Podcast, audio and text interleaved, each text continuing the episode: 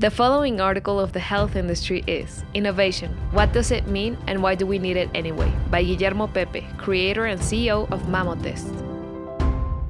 Innovation arguably has been the most used and abused term in business since at least the boom of the personal computer. The word has been so overused to the point that I myself have heard some company CEOs say things like, to be innovative, we have to encourage innovation.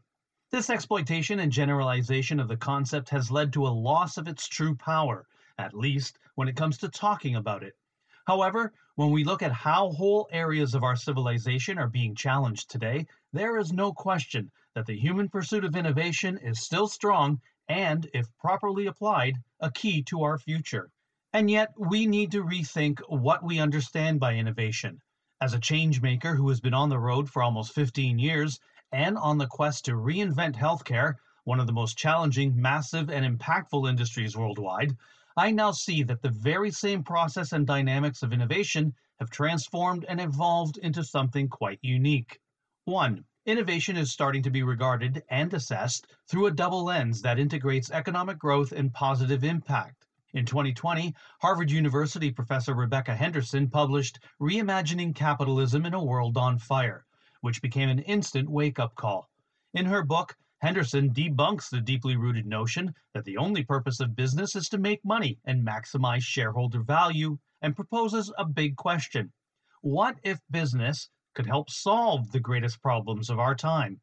To me, it is crystal clear why reimagining capitalism has become an indispensable guide for modern innovators, since I myself profoundly resonated with her restorative view of business. However, I admit these ideas were not at all popular, less so widespread, when I founded Mamotest over a decade ago.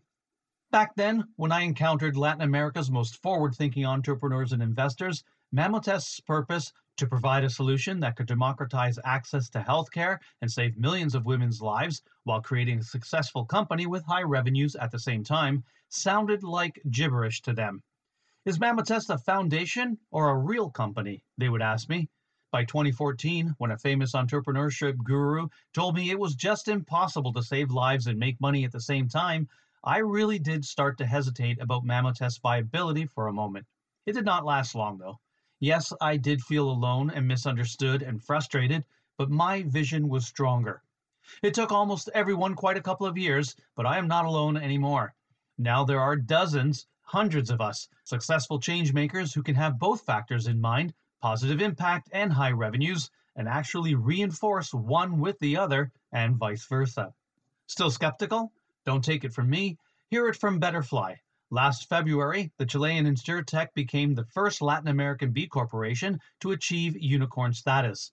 Founder and Chief Executive Officer Eduardo della Maggiora said, When we made the decision to structure ourselves in this way, I was frequently told that this would prevent us from growing and raising capital in the future.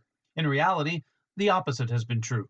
I would go as far as saying that the fact that we put social purpose at the center of everything we do is the reason we have been able to grow as we have.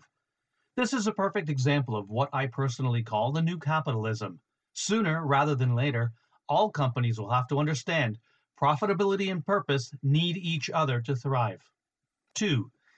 Innovation can no longer occur behind closed doors. During the 20th century, companies would spend millions of dollars to protect their I&R processes. Some still do. However, if we take a look at genuinely disruptive organizations, it seems like the more they share about their inner workings and listen to other organizations' experiences too, the more innovation keeps flowing and thriving.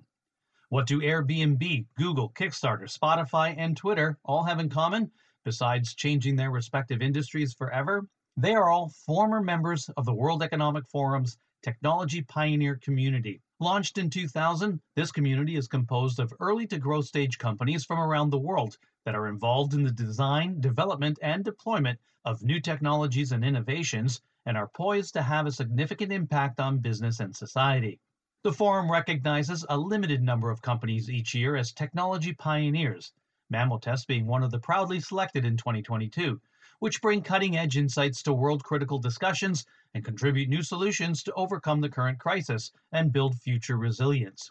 Initiatives like this one by the World Economic Forum reminds us that to be and stay innovative, we need to be part of a greater ecosystem. Three, innovation will be customer centric or it will not be innovation at all. Mamotest's own metamorphosis into a data driven health tech has provided me with the personal conviction that no innovation process can succeed if we innovators do not hear it from the real people we are trying to reach and impact with our creations. Over its lifetime, Mammotest has received crucial validations from the United Nations, Harvard University, Singularity University, Ashoka, New Ventures, the Swiss Development and Cooperation Agency, and Merck Sharp and Dohme, or MSD, among many others. However, the key to our present success and potentially exponential future is Boulder, our AI driven platform that allows us to get the data, experience, and insights of breast cancer patients as they go through their treatments in real time and in a continuous improvement flow. Our vision healthcare could become the most innovative and impactful industry worldwide if we help create an outright patient centered precision medicine. With Boulder, we do not just shine a light on breast cancer treatment and women's health. Incredible as it might sound, women have been one of the most disregarded groups by medicine of all time. But we also aim to drive innovation that can give health professionals absolute clarity and certainty about the best treatment option for each and every patient, improving the chance to save their lives. I am convinced that the future of humanity's health really does depend on how much we are able to listen and understand each singular patient's journey. And I hope this also rings true for every change maker out there, no matter the industry they are trying to reinvent.